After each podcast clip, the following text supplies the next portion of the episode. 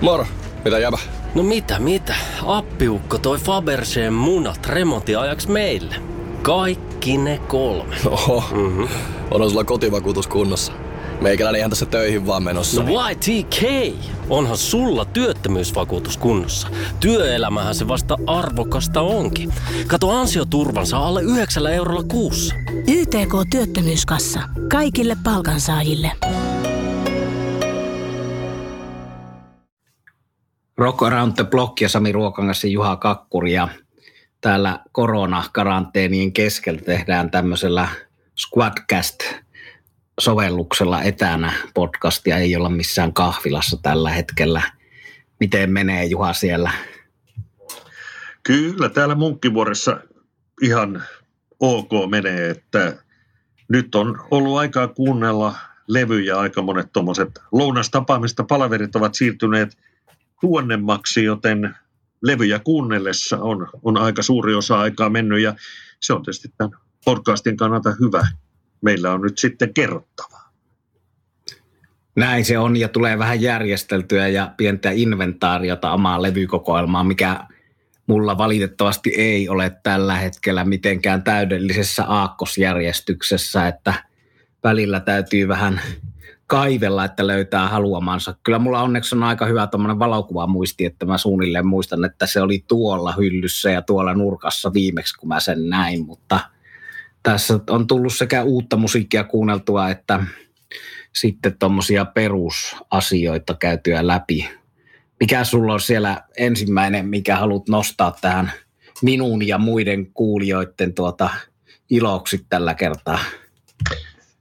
Biisi, joka on ihan tuossa muutama päivä sitten julkaistu, ja ennen kuin menen siihen, niin vielä sellainen, että kun sitä on tullut vuosien saatossa hankittua kaikenlaisia levybokseja ja sitten on ajatellut, että jonain päivänä minä kuuntelen, niin voi sanoa, että nyt on ne päivät käsillä, eli levyboksit esiin. Mutta mennään nyt sitten itse asiaan. Olen tässä muutaman päivän pähkäillyt sitä, että miten melkein 17 minuuttia kestävä biisi, jossa ei tapahdu mitään ja joka, jos ajatellaan yksittäisiä elementtejä, niin on vielä niin kuin kuolettavan tylsä, niin kuinka se voi olla niin hypnoottisen hyvä, että biisiä tulee kuunneltua kerta toisensa jälkeen. Ja kysymyksessä on toi Bob Dylanin Murder Most Foul, joka kertoo John F. Kennedyn murhasta, ja tuossa kappaleessahan on sitten läpi biisin viitteitä myös muihin 60-luvun tapahtumiin, ja siinähän olisi sitten tämmöistä ajan vietettä itse kullekin, kun koittaa sitten selvittää, että kuinka monta tapahtumaa sieltä tunnistaa ja bongaa. Ja tästä biisistä muuten sen verran, että se on vuosiin ensimmäinen Dylanin, miten se nyt sanoisi, alkuperäissävellys on se termi, jota käytetään. Eli 2012 ilmestyi Tempest, ja sen jälkeen mies on julkaissut pelkästään cover-versioita tai sitten näitä arkistojen aarteita, liveä ja julkaisematonta studiomateriaalia tässä Bootleg Series-levysarjassaan. Mutta tosiaan nyt on sitten ihan uusi Dylan-sävellys Murder Most Foul historialliseen tapahtumaan liittyen, ja tietysti tällaiset Kennedyn murhat ja esimerkiksi Estonia, että nyt koronahan on tämmöisiä niin kuin ihmiskunnan historian tavallaan käännekohtia, kuten myös esimerkiksi ensimmäinen matka kuuhun, eli näistä keskustellaan silloin tietysti sitten tulevaisuudessa, että missä olit silloin, ja tietysti juuri tähän aikaan tämä Dylanin kappale tuo sitten semmoisen oman jännitteensä ja lisänsä, ja tosiaan historiallinen tapahtuma ja historiallisia viitteitä on tuossa biisissä paljon, ja samanlainen, vähän samanhenkinen tietyssä mielessä löytyy sitten biisinä myös tuolta 2012 julkaistulta Tempestiltä, joka siis oli se edellinen albumi, jolla oli tätä alkuperäistä Dylanin materiaalia ja nimenomaan sitä levyä varten tehtyjä uusia biisejä, ja tuon levyn nimikappale, melkein 14-minuuttinen Tempest, kertoo sitten puolestaan Titanicista ja sen traagisesta viimeisestä matkasta. Eli Bob Dylan on jälleen kerran sitten tällaisten niin kuin suurten historiallisten tapahtumien äärellä. Ja tietysti jos ajattelee, kun tuossa sanoin, että kuolettavan tylsä biisi, jossa ei tapahdu mitään, niin varmaan nimenomaan Dylanin tapa esittää, Dylan on tarinan kertoja, niin se on tässä semmoinen juttu, joka tekee sitten siitä sen maagisen, plus sitten tämä historian siipien havina. Ja tulen tässä näitä valintoja tietysti kehumaan, koska olen kuunnellut nämä useaan kertaan ja niistä pidän. Mutta aloitetaan nyt tästä Dylanin Murder Most Foul-kappaleesta kommentilla vahva suositus. Eli Bob Dylan Murder Most Foul, meikäläisen ensimmäinen valinta. Pitkä kappale ja pitkät oli kappaleet myös Tempestillä sillä tuossa mainitulla. Siinähän on tuossa nyt tässä sun valinnassasi uudessa biisissä on jännä yksityiskohta. Siellä mainitaan kitaristi Dickie Betts, eli Allman Brothersin kitaristi nimellä siinä kappaleessa. Ja tänne oli jo Allmanin perikunta, eli Dickie Bettsin poika, julkaissut Instagramissa sitten kuvan, jossa oli Dylan ja hänen isänsä Dickie Betts juttelemassa äijien hapituksesta päätellen joskus 80-luvun alussa otettu valokuva, mutta Allman Brothers-kitaristi päässyt siihen biisiin. Ja mä muistelin sitä tuossa sen pitkän uutuuden äärellä kans, kun tämä Tempest ilmestyi, että muistan silloin oli MTV:llä töissä ja siellä oli Harjunpään Mikko, oli sullekin varmaan tuttu mies, niin oli musiikkipäällikkönä Novalla ja sitten hän sanoi ekakommentteina, että hän ei tykkää tästä enää, mutta hän luulee, että sä tykkäät, koska tämä on tämmöistä bluesia. Ja hän oli oikeassa, eli Dylan-fanitkin jakautuu mielipiteet välillä eri albumeiden kohdalla, mutta ehkä ne pitkät biisit oli Mikolle muistaakseni liikaa silloin, mutta mä kyllä olen tykännyt Tempestistäkin. Tuli tuossa mieleen, kun sä tuon Dickie Bettsin mainitsit, että Dylanhan on, sanotaan noin kuin sitaateissa, kaikessa vanhanaikaisuudessa nykyaikainen. Hän on tägännyt kaikki 60-luvun tapahtumat, niin ehkä sitten myöskin näihin tapahtumiin liittyvät ihmiset jakavat tuota biisiä eteenpäin. Joo, se on mielenkiintoinen uutuus monella tapaa. Ja sitten kun puhuit noista boksien kuuntelusta, niin mulla on tietysti tuolla noin Muddy Waters, Bo Diddley, Jimmy Reed, John Lee Hooker, tällaisia perusbokseja, mitkä on kyllä ollut ennen koronaa ja tulee olemaan koronan jälkeenkin tuossa kätevästi käsillä tuolla hyllyssä, mutta mä luulen, että tässä tulee jossain vaiheessa semmoinen vaihe, että mä alan kuuntelemaan aika paljon noita bluesbokseja. Niiden sisältöön voidaan palata sitten. Se on tavallaan ehkä kurjuuden maksimointia, että alkaa näitä bluesia, jossa käy köpelösti monesti monella tapaa sanotuksissa, mutta nyt en ole vielä mennyt sinne bluesin puolelle. Tuolla muuten näkyy tuossa hyllyssä, niin noiden bluesboksien vieressä on boksi, missä on kaikki Dylanin levyt sinne Tempestiin saakka, että mulla on osa niistä monena eri versiona, mutta tommonenkin boksi on, missä on kaikki Dylanit, ilmesty jokunen vuosi sitten, arvokas boksi monella tapaa, mutta mun eka valinta tähän nostaa on myöskin uusi levy, 28. helmikuuta ilmestynyt The Night Flight Orchestra, ruotsalainen bändi, josta mä oon puhunut ennenkin näissä podcasteissa.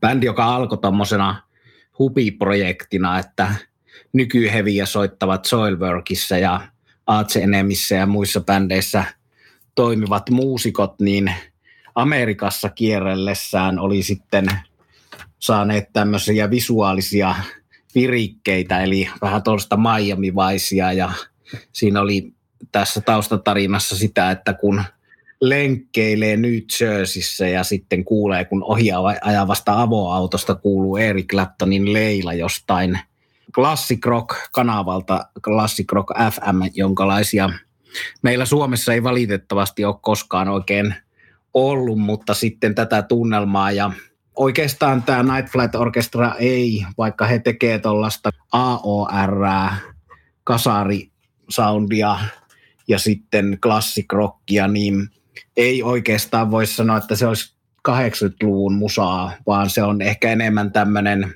kuvitteellinen rinnakkaistodellisuus, joka on niin kuin 80-luku jossakin tulevaisuudessa, futuristinen 80-luku, jossa on tämmöistä Miami Vice ja Magnum TV-sarjoista tuttua avoautoa ja näissä nytkin tämän uuden levyn pressissä niin on puhuttu siitä, kuinka tästä uudestakin Aeromantic, tämäkin on ilmailuun viittaava Aeromantic nimeltään tämä uusi levy, niin kommenteissa on puhuttu siitä, että kuinka he haluavat luoda musiikillaan tällaisen rinnakkaistodellisuuden, jossa kaikki ihmiset ovat sydämensä särkeneitä avaruuskapteeneja, jotka kulkevat aamutakissa ja juovat samppanjaa jossakin kattohuoneistossa ja tämmöisiä rinnakkaistodellisuuksia nyt tietysti näinä aikoina on hyvä ihmisellä olla ja niin paeta. Ehkä nämä haastattelu- ja pressikommentit kertoo tästä Night Flight Orchestrasta, että tämä on jollakin tavalla ehkä jopa niin kuin Ruotsin Martti Servo tai vastaava, että näitä ei kannata ottaa liian vakavissaan näitä juttuja, mutta musiikin voi ottaa kyllä tosi vakavissaan, koska se on niin hyvää, että melodia on tärkeä asia ja hyvät melodiat ja tässä kyllä appa, toi ruotsalaisten kansallisylpeys, niin on vahvasti esillä tämmöisenä vaikutteena tässä Aeromanticilla uudella Night Flight Orchestralla. Tämähän on 7-henkinen hieno bändi, mikä oli aika tarkkaan vuosi sitten maaliskuussa 2019 Helsingissä Sirkuksessa One Desire-bändin kanssa oli tämmöinen viikonlopun Skandinavia rockfestari, jossa oli pääesiintyjänä Night Flight Orchestra ja sitä edellisenä syksynä 2018 marraskuussa oli On the Rocks loppuun myyty ja se on semmoinen klassikko, legendaarinen keikka, jossa moni olisi halunnut olla ja jotka oli, niin muistaa sen, että tämmöinen nousussa oleva, oikeassa vaiheessa oleva bändi oli niin kuin 4. levynsä jälkeen On the Rocksissa ja tunnelma oli erikoislaatuisen hieno. Mutta joo, tässä tosiaan toi Appa, sitten Toto, ehkä Doobie Brothers, mitä mä oon kirjoittanut, sitten Electric Light Orchestra, eli toi Elo, Jeff Lynne, täällä on viulusoolo esimerkiksi tulee tuolla kappaleessa, että vaikka nämä on heavy-miehiä, niin tää voi olla kyllä aika suuri pettymys jollekin powermetallin harrastajalle tää levy, että on tämmöistä niinku jahtrockia ja softrockia. Tämä on hauska, miten oikeastaan hyvää musiikkia on hyvää musiikkia ja hyvä biisi on hyvä biisi, että huomaa siitä, kuinka vaikea tätä Night Flight Orchestraa on ihmisten luokitella, koska esimerkiksi Wikipedia sanoo tätä progressiiviseksi metalliksi, jota se ei minun mielestä missään nimessä ole, jos ei sitten progressiivisuus tarkoita sitä, että se voi olla samanlaista kuin Toto ja Doobie Brothers, mutta ehkä nämä luokittelut ei ole niin kauhean välttämättömiä. Se classic rock ja AOR on ihan hyvä tässä kohtaa. Ehkä vaikea sanoa, mikä nyt mä sanoisin, jos pitää valita tuolta, niin mun suosikki tällä hetkellä tuosta levyltä tästä Aeromanticilta, niin, jonka on nyt useamman kerran kuunnellut. Ja tässähän on semmoinen juttu niin kuin monessa hyvässä levyssä, että kun levy loppuu, niin tekee melkein heti suoraan mieli kuunnella se uudestaan, että se on aina hyvä levyn merkki. No täällä, jos nyt pitää sanoa joku suosikki, niin se on toi päätösraita Dead of Winter, eli talven kuolema, eli kevät, eli keväisiä tunnelmia ja tämmöistä hyvin positiivista ja hauskaa ja iloista ja huumorilla värjettyä musiikkia tekee tämä Night Flight Orchestra, ja sitä ei ole liikaa, ja tästä on puhuttu ennenkin heavy-genressä kaiken haudasta nousevan tummuuden rinnalla on hyvä olla huumoria ja tämmöistä vähän iloisempaa ja kepeämpää otetta siihen asiaan. Tosin tätä nyt ei enää voi missään nimessä tietenkään heviksi kutsua. Sitten tästä on videobiisejä pari, jotka löytyy YouTubesta, että siitä on ehkä helppo aloittaa se tutustuminen, mutta 28. helmikuuta alkaen on ollut toi Night Flight Orchestran Aeromantic Spotifyssa ja vastaavissa palveluissa ja uskon, että sitä moni kuuntelee ilman mun suosituksianikin, mutta siinä on ainakin semmoista, että saa matkustettua sinne rinnakkaistodellisuuteen ja muutettua oman kämppänsä, jossa on karanteenissa, niin jonkunlaiseksi tommoseksi Magnumin Havaji-rannaksi, missä voi ajella punaisella Ferrarilla rintakarvat liehuen, niin tällaista mun ekana valintana. Tuli tuosta Clapton jutusta ja leilan soimisesta mieleen tarina-ajalta, jolloin ihmiset vielä matkustivat.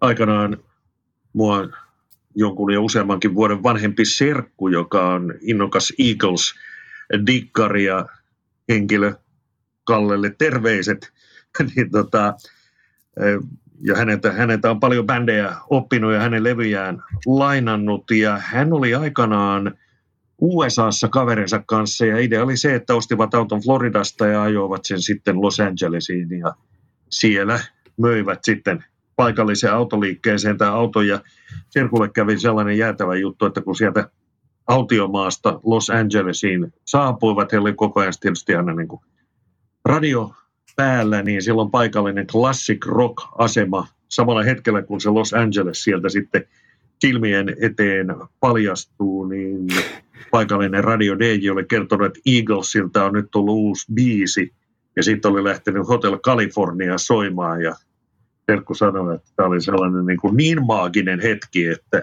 eipä sen maagisemmasta väliä. Eli hyviä tarinoita liittyy musaan, ja kuunnellaan sitten juttuani seuraavasta poiminnasta, levy, jonka olen tuolta levyhyllystä kaivannut. Olen sitä toki säännöllisesti kuunnellut, mutta taas viime aikoina enemmän. Eli vuodelta 2007 Robert Plantin ja Alison Kraussin Raising Sandy, ja tällä levyllä hän kohtaavat rock-legenda ja bluegrass-tähti. Ja edelleen toi on kyllä ihan aukottoman loistava levy alkaen avausraidasta, eli biisistä nimeltä Rich Woman. Ja toki tietysti niin kuin Robert Plantille ja Alison Kraussille isot pisteet levystä, mutta heidän rinnalleen nostan kyllä myös levyn tuottajan herran nimeltä T-Bone Burnett, jonka tuotanto kautta linjaan hän on ollut mahtavaa. Hän nousi 70-luvulla maineeseen Bob Dylanin kitaristina ja on sitten tuottanut vaikka ketä, Los Lobosia, Elvis Costelloa, Mellenkämppä, Elton Johnia, tuottanut musaa elokuviin, TV-sarjoihin, joista ihan tässä viime vuosina esimerkiksi Suomessa on nähty sellaiset kuin Nashville ja True Detective, eli vähän tämän levyn kommentoinnin sivujuonteena suosittelen, että kannattaa tutustua T-Bone Burnettin tuotantoon. Se on mielenkiintoista ja minun mielestäni kyllä erittäin korkeatasoista myös. Ja tätä levyä tulen sitten heti tämänkin äänityksen jälkeen jälleen kuuntelemaan. Olen sitä aina digannut ja nyt jälleen ikään kuin uudestaan vielä vahvemmassa koukussa tuohon levyyn. Ja levyä kuunnellessa, vaikka olemmekin joku tuommoinen 10, 15, 20 jaksoa takaperin vielä jaksaneet uskoa ja spekuloida Led Zeppelin, niin paluulla, niin jos ajatellaan on ihan laadukkaan musiikin näkökulmasta ja myös näitä Robert Plantin viimeisimpiä soololevyjä, niin mieleen tulee kyllä se, että tietyssä mielessä se, että Plantti ei ole lähtenyt lämmittelemään Led Zeppelinia, vaan on kulkenut omaa polkuaan, niin on ehkä tuottanut sittenkin kuitenkin maailmalle kuunneltavaksi parempaa musiikkia, jos hän olisi Zeppelinin kanssa väkisin jatkanut tai tehnyt lämmittelyjä. Samaan hengenvetoon toki totean, että vaikka millainen Zeppelin lavalle tulisi niin, että nämä kolme alkuperäistä jäsentä siinä on, niin menisin kyllä kirkkuen katsomaan ja siellä sitten dikkailisin mukana. Mutta uskonpa, että Robert Plantkin on itse tyytyväinen valitsemaansa tiehen. Eli Robert Plant, Alison Krauss, Raising Sand. Tähän kannattaa tutustua jälleen, jos et sitä ole vähän aikaa kuunnellut. Tai jos se on ihan tuikin tuntematon levy, niin tässä kyllä sitten ihan uusia maailmoja aukeaa, kun tämän kuuntelee. Hieno valinta veli Juhalta taas. Ja on samaa mieltä tuosta Led Zeppelin asiasta, että niin mukava kuin se olisi ollut kerran siellä Lontoossa nähdä silloin 2007, niin on samaa mieltä, että parempi lopputulos on saatu tällä. Ja nyt loppujen lopuksi sitten, kun ajattelee herrojen soolotuotantoa sekä Pageia että Planttia, niin ehkä vähiten kiinnostavia ja itse vähiten kuunneltuja on noin heidän yhteiset Zeppelin jälkeiset levyt, mitkä on tietysti osittain sitä uudelleen kierrätystä Led Zeppelin materiaalin.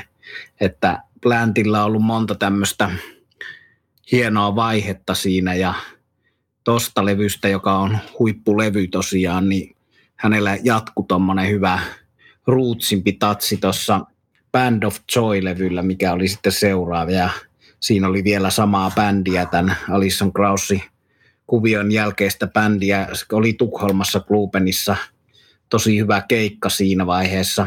Samoin kuin oli nyt sitten myöhemmin tämä viimeisin Porjatsin keikka. Tosin kaikki Plantin keikat Porjatsissa on ollut aina hyviä, mutta eikä niissä soololevyissä oikeastaan ole kovin huonoa, kun ehkä nyt siellä jotkut Phil Collinsin rumpusoundit siellä on alkuvaiheessa, mutta ehkä niin kuin aliarvostettu soolotuotanto siinä mielessä, että tulee otettua vähän itsestäänselvyytenä, että se nyt on sellainen Mr. Led Zeppelin, joka pukkaa levyjä, mutta siellä on todella monta hienoa levyä ja hienoa hetkeä niillä levyillä.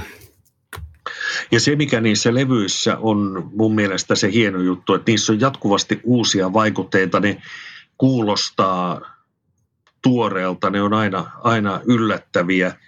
Ja siinä mielessähän tietysti aikanaan toi Alison Kraussin kanssa tehty levy oli myös sellainen veto, jota moni ei osannut odottaa. Laadukasta tuotantoa. Se on tosi hienosti tuotettu Burnetiltä.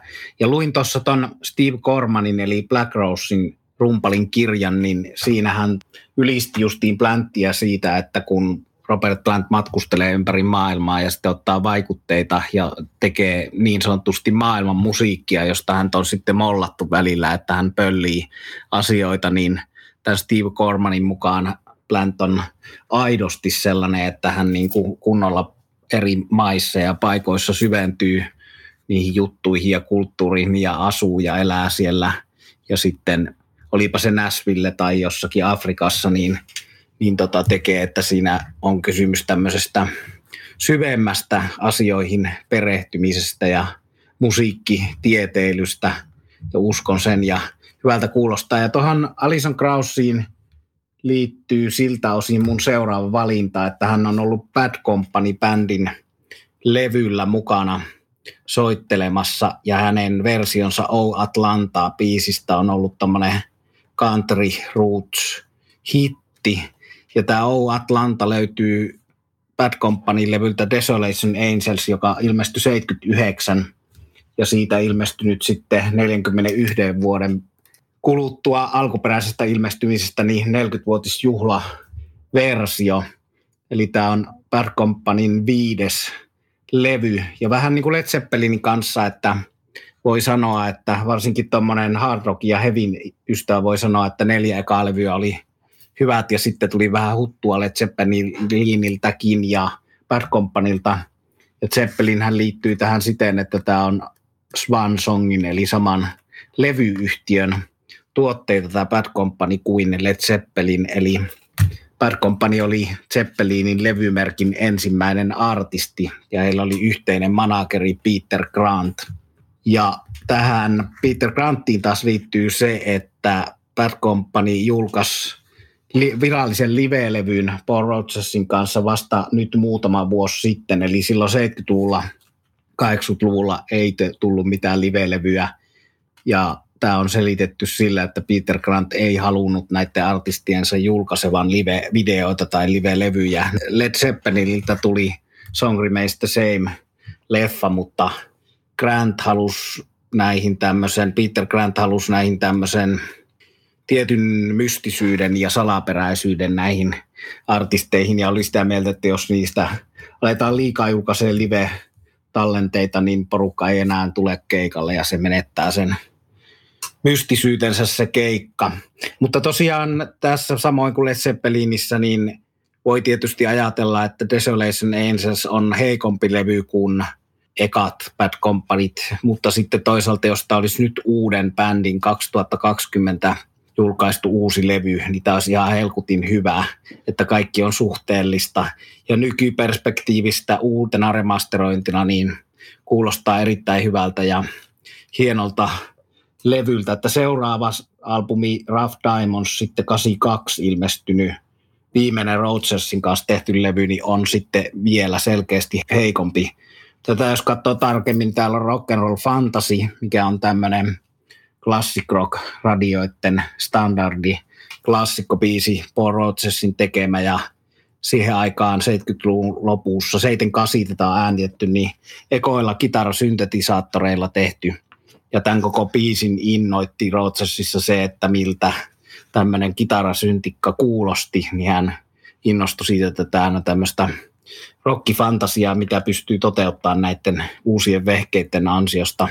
No sitten täällä on basisti Boss Burrell, joka oli myös King Crimson rockbändin entinen basisti, niin hänen eka sävellys Bad Companylle Gone, Gone, Gone, mikä on todella hyvä ja tuommoinen raskaampi rockibiisi, jonka Bad Company on soittanut vielä viimeisillä kiertoillaan nyt 2010-luvulla. 2010 näin Lontoossa heidät Wembley-areenalla, niin toi tuli livenä. Ja sitten täällä on Evil Wind, tosi hyvä Paul Rodgersin biisi.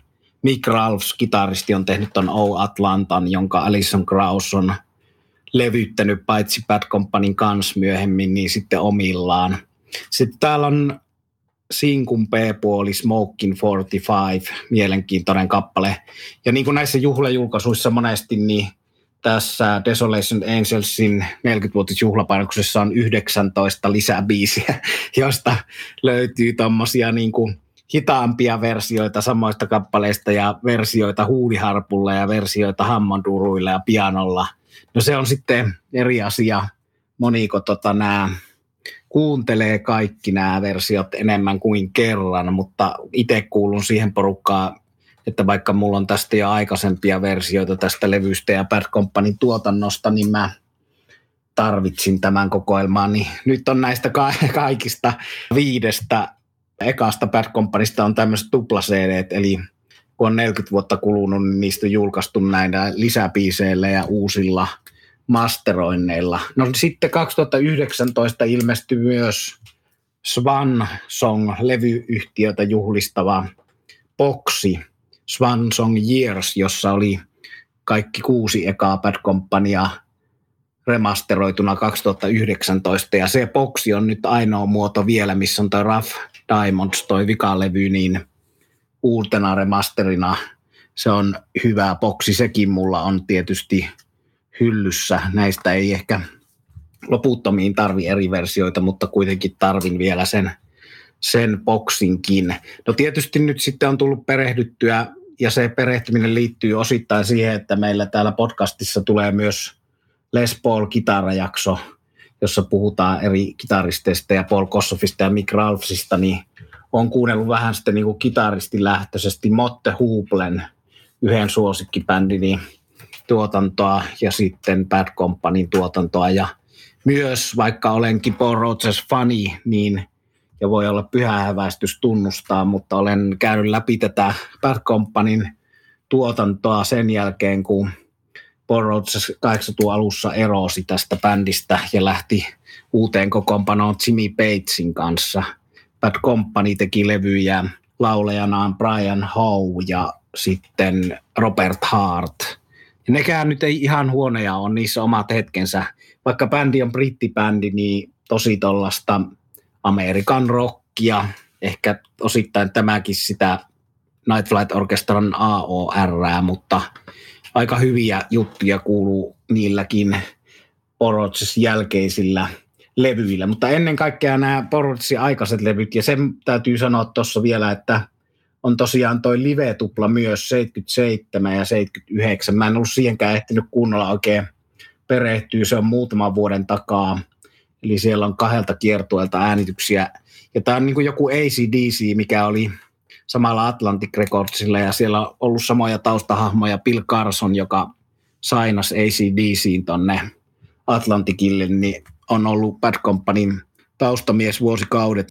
tämmöinen niin kuin viimeisen päälle pelkistetty juttu, että on basso, rummut, kitara, laulu, ACD:ssä 2 kitaraa, mutta kuitenkin se, että siellä on taukoja siinä musiikissa, josta tulee niin kuin tilaa hengittää, joka nykymusiikista, mikä on niin täyteen tupattu ja 10 ja 100 raidoilla henki vedetty sieltä happi pois siitä musiikista, niin siinä mielessä virkistävää ja erittäin edelleen hyvin aikaa kestänyttä musaa, että Bad Companyssa on tosiaan vain rummut, basso ja 1 kitara.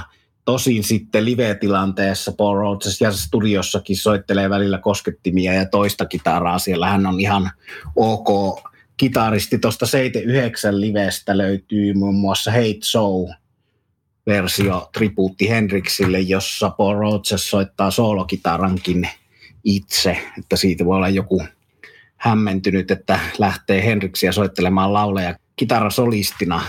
Mutta joo, ehkä tätä nyt on tähän kohtaan riittävästi hehkutettu. Mä puhuin tästä parhaiten keikkojenkin kohdalla.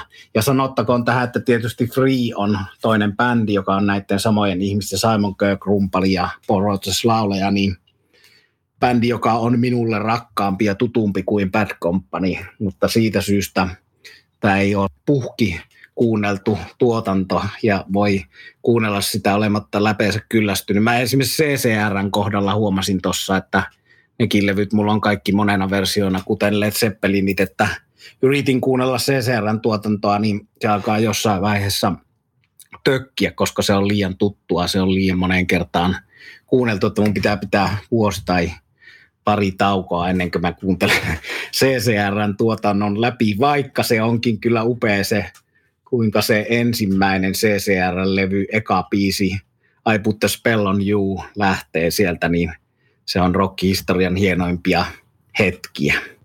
Kyllä, ehdottomasti. Ja ennen kuin mennään seuraavaan sitten, ja sitten tämän podcastin puitteissa meikäläisen kolmanteen viimeiseen valintaan, niin sä mainitsit ton Bad Company ennen kaikkea nyt Led Zeppelinin managerina. Tutuksi tulee herran nimeltä Peter Grant.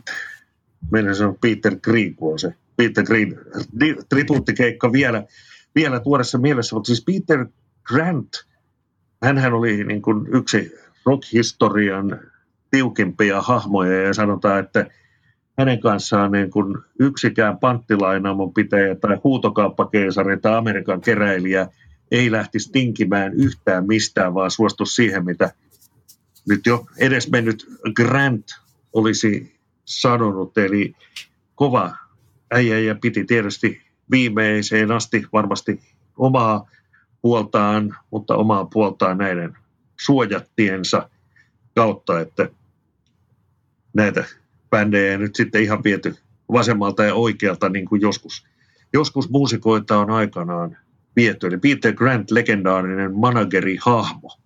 Siitä vielä semmoinen nopea juttu, kun tuosta Bad Companysta myös tuommoinen dokumenttielokuva, mikä ei ole kovin hyvä. Se keskittyy tähän 20 vuotta ton Desolation Angels-levyn jälkeen alkaneeseen comebackiin, jossa tuli Simon Kirk, Mick Ralphs ja Paul Rodgers ja Boss Burrell taas uudestaan original Bad Company kokoon, niin se leffa on lähinnä siitä, mutta siinä on hauska juttu. Rumpali Simon Kirk kertoo tuosta Peter Grantista, että hän oli kysynyt sitten niin kuin jotenkin sinisilmäisenä ja naivina omasta mielestään pönttönä siltä Grantilta suoraan, että pitääkö paikkansa, että sinulla on yhteyksiä alamaailmaan.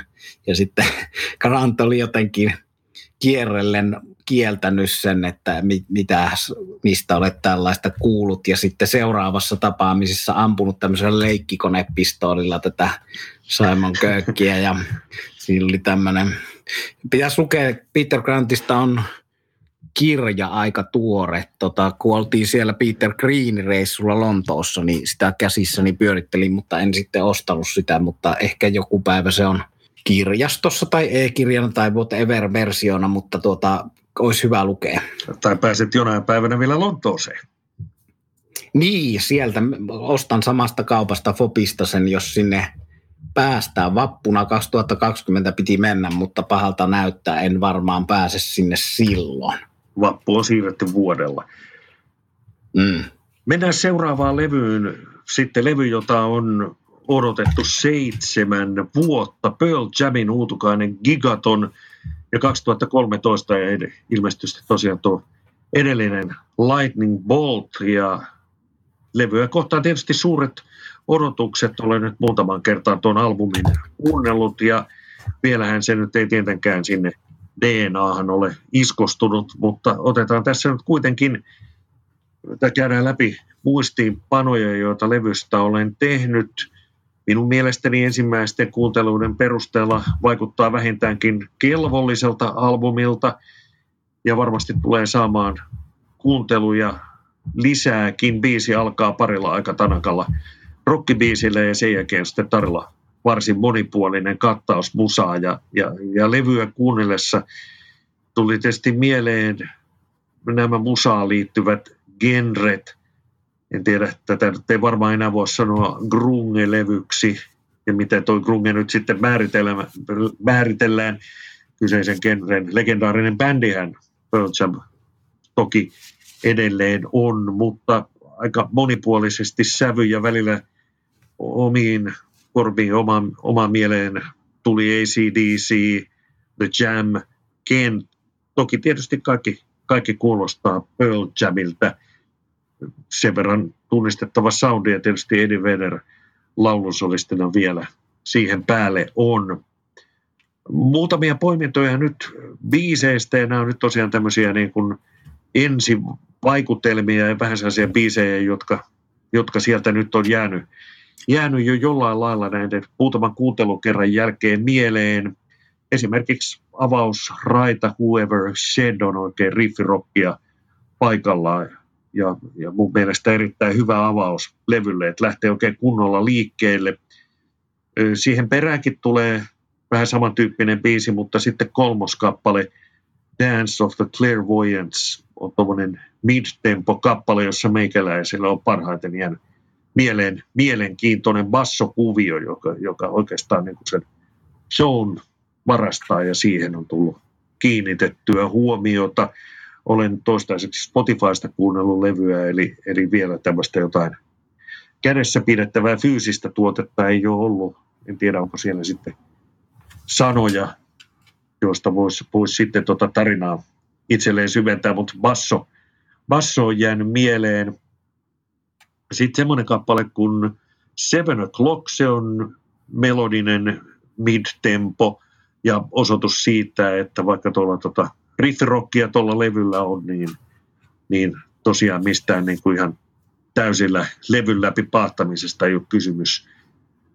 Ja muutama kappale vielä nostetaan. Buckle Up on tuollainen Easy, hyvin pehmeä kappale ja siitä tulee aina mieleen haastattelu, jonka aikanaan tein legendaarisen Kisse Häkkisen kanssa. Kissellähän oli tapana aina laulaa se Hurricanes-levyn balladi, nämä I Will Stay-tyyppiset kappaleet. Kun kysyin näistä balladeista Häkkiseltä, niin hän sanoi, että en lähde tässä imitoimaan, koska häntä ei pysty imitoimaan, sen verran legendaarinen myöskin tapa ilmaista itseään Kissellä oli, mutta mies totesi vastauksena kysymykseeni näistä Slovari-biiseistä, että rokkijätkäkin saa välillä hypätä auton takapuolelle. Ja Buckle Up, Easy, pehmeä kappale. Comes Then Goes, akustinen kitara, hyvin tuommoinen yksinkertainen, simppeli kappale, kitaralaulu, siinäpä se. Ja sitten tämmöinen kappale kuin Retrograde, joka toi jo itselle mieleen niin kuin monet rockbändit. Että kyllä näiden ensimmäisten kuunteluiden perusteella niin hyvän levyn on Pearl Jam tehnyt. Vuodet ja vuosikymmenet näyttävät sitten sen, että mihin lokeroon se rockhistoriassa ja Pearl Jamin omassa tuotannossa sitten sijoittuu. Ja jos ajatellaan sitten niitä, jotka haluavat Pearl Jamin nähdä livenä, niin ainakin heillä on nyt tämä uusi levy kuunneltavaksi. Kevään keikathan Pearl Jam on peruttanut, mutta ainakin nyt vielä tällä hetkellä tuo Euroopan runde näyttäisi olevan ohjelmassa. Valitettavasti Suomeen eivät tule, joten toivotaan, että matkustuskieltoja ei sitten silloin ole eräskin tuttua menossa esimerkiksi Krakovaa ja muutamien Tukholmaa ja niin edelleen. Mutta pidetään peukkuja, että rundi toteutuu ja mahdollisimman moni suomalainen fani sitten bändin näkee. Hehän ovat esiintyneet täällä vain kerran silloin aikanaan Neil Youngin lämpärinä. Onneksi tuli silloin bongattua, mutta katsotaan nyt, jos tuo Euroopan kiertue toteutuu ja sinne sitten lähtisi parempien aikojen koittaessa katsomaan. Mutta summa summarum, Pearl Jam, ensimmäinen studioalbumi, sitten vuoden 2013 Gigaton, tutustumisen arvoinen levy ainakin näiden muutaman kuuntelukerran perusteella. 2014 oltiin Nivalan veljesten Markuksen ja Jyrkin kanssa Lontoossa ja siellä esiintyi Soundgarden ja Faith No More, Motorhead, Black Sabbath, hieno päivä. Soundgardenissa ja Black Sabbathissa oli lavalla vierailijana Pearl Jamin kitaristi.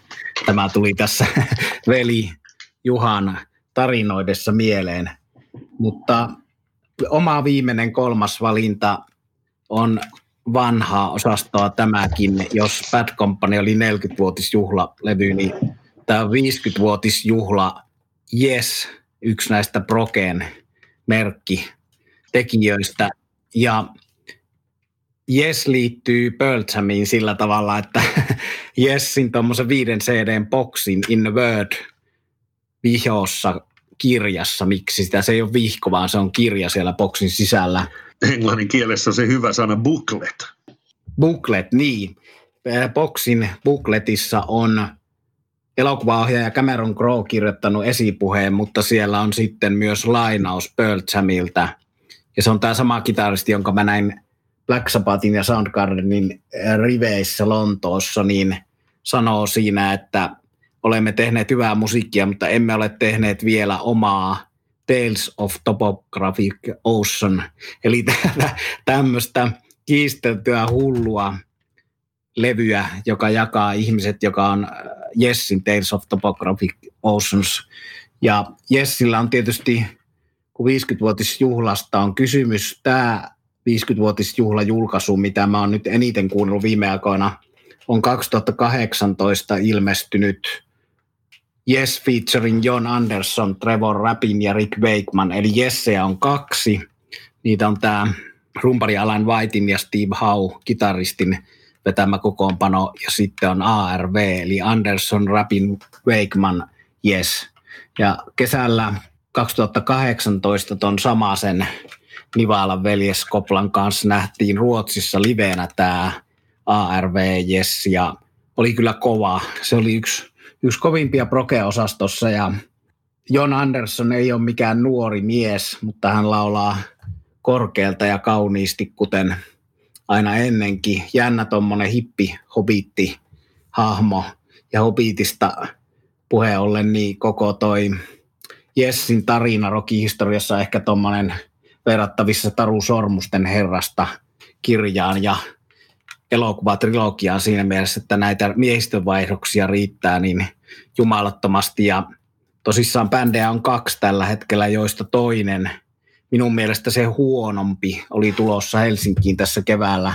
Olisin mennyt katsomaan keikkaa ja meillä oli tähän podcastiin luvattu jopa rumpali Alan Whitein haastattelu, mutta nämä kaikki on nyt siirretty hamaan tulevaisuuteen. Mutta tosiaan Manchesterin Apollossa on äänitetty livenä Anderson, Rabin, Wakeman kokoonpanon settiä, jossa he soittaa Trevor Rabin, joka on eteläafrikkalainen kitaristi, joka toi tuossa 80-luvulla tämän Owner of the Lonely Heart, tämmöisen niin kuin AOR-kasari-soundin tuohon Yesiin, niin on tässä kokoonpanossa mukana.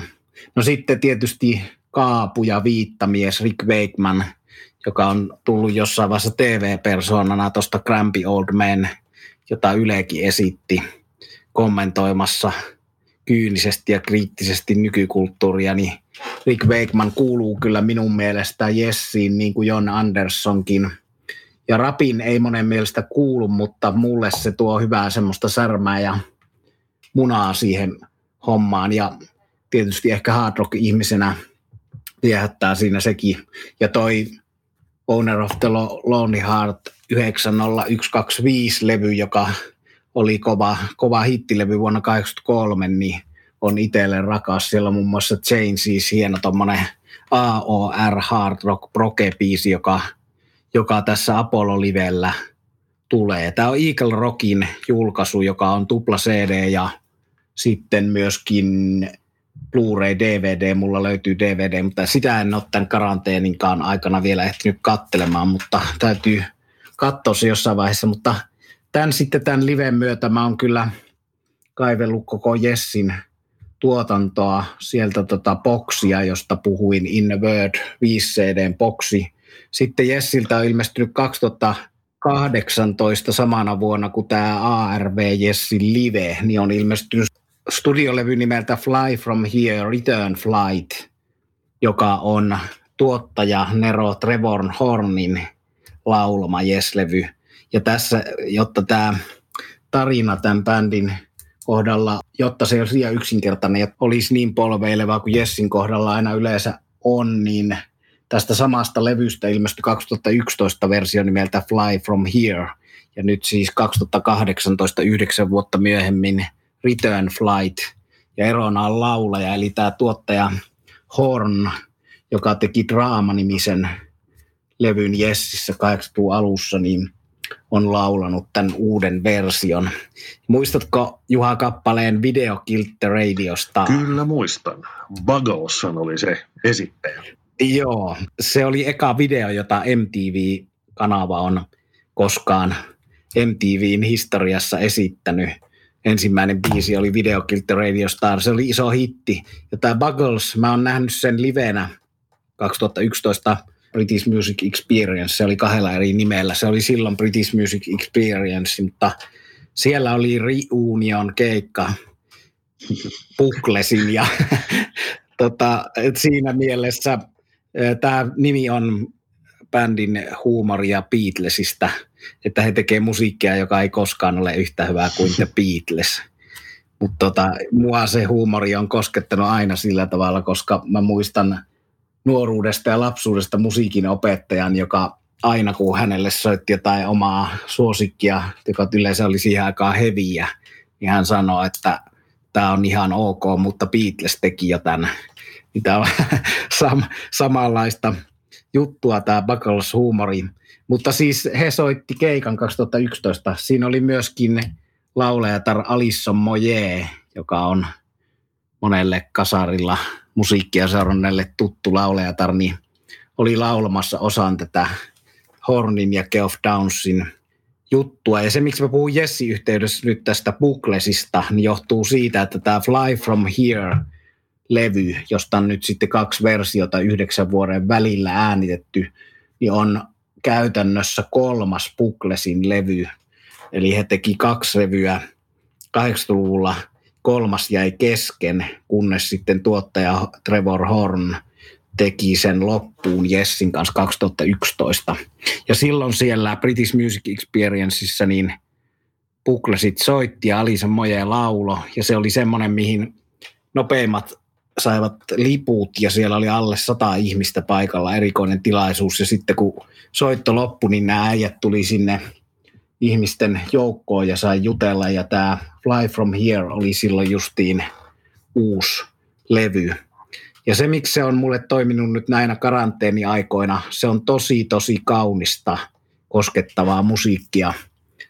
Ja Buglesin tokalta CD:ltä löytyy jo CD-versiossa näitä Fly From Here-biisejä, esiversioita niistä. Ne ei ole hirveästi muuttunut siitä vuosien varrella, mutta komea, kaunis, koskettava levy on tämä Jessin Fly From Here, että jos on tätä kasarimatskua Owner of the Lonely Heart ajalta, Changes-biisit ja muut, niin sitten tähän kyllä tähän 50 vuoden eri kokoonpanojen eri vaiheisiin mahtuu monenmoista. Mä olin semmoisenkin biisin olemassaolon unohtanut, kun tuossa boksilla on Simon & Garfunkelin tuosta America nätti kappale, niin on Jessin.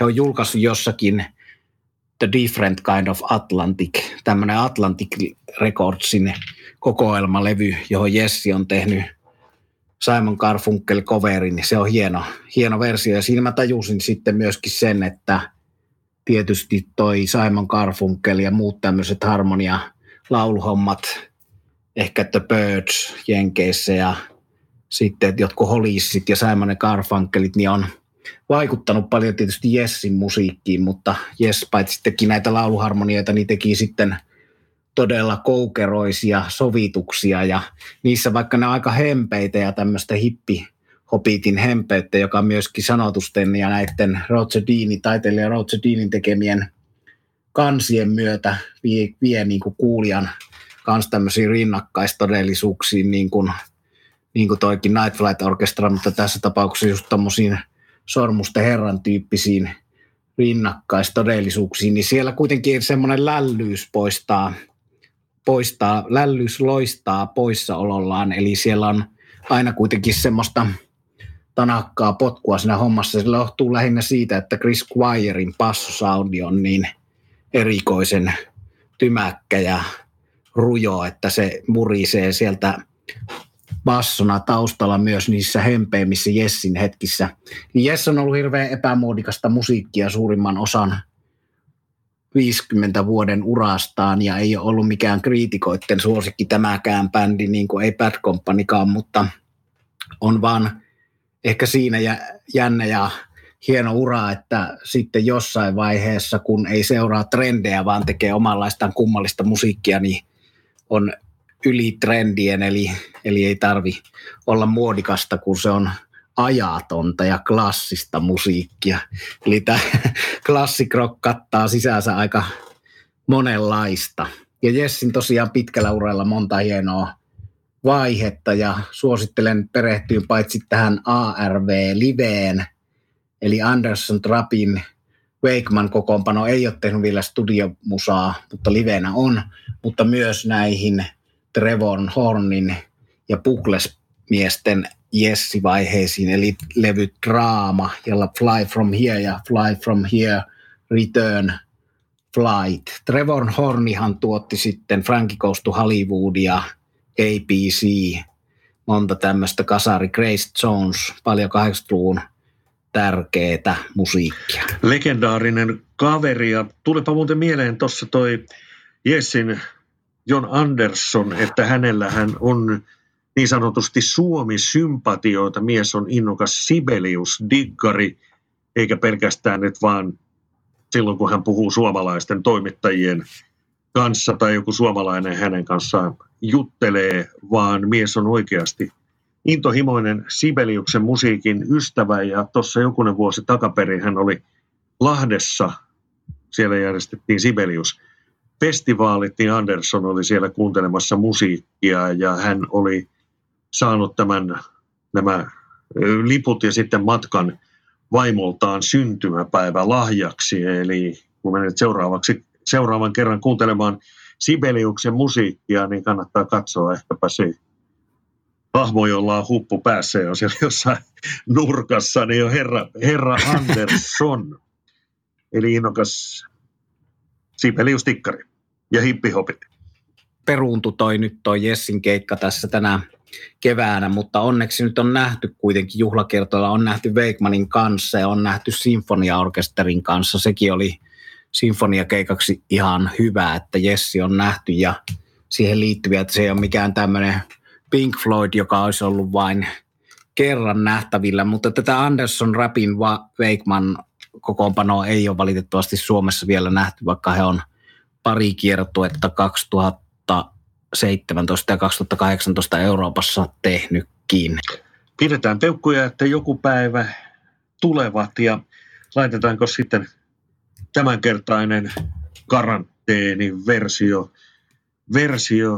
sitten päätökseen, lisää näitä spesiaaleja, erikoisjaksoja ja myös tarinaa sitten siitä, mitä me tämän koronan aikana kuuntelemme, niin tätä on tulossa vielä sitten tulevissa jaksoissa ja paljon muuta.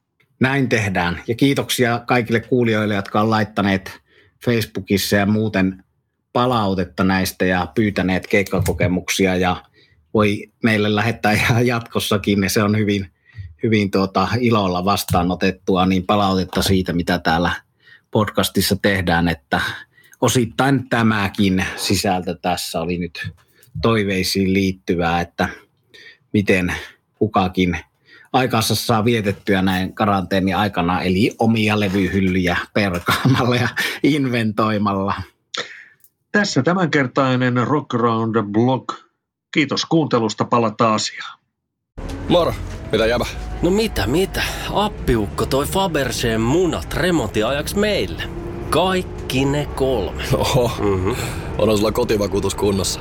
Meikäläni ihan tässä töihin vaan menossa. No YTK, onhan sulla työttömyysvakuutus kunnossa. Työelämähän se vasta arvokasta onkin. Kato ansioturvansa alle 9 eurolla kuussa. YTK-työttömyyskassa. Kaikille palkansaajille.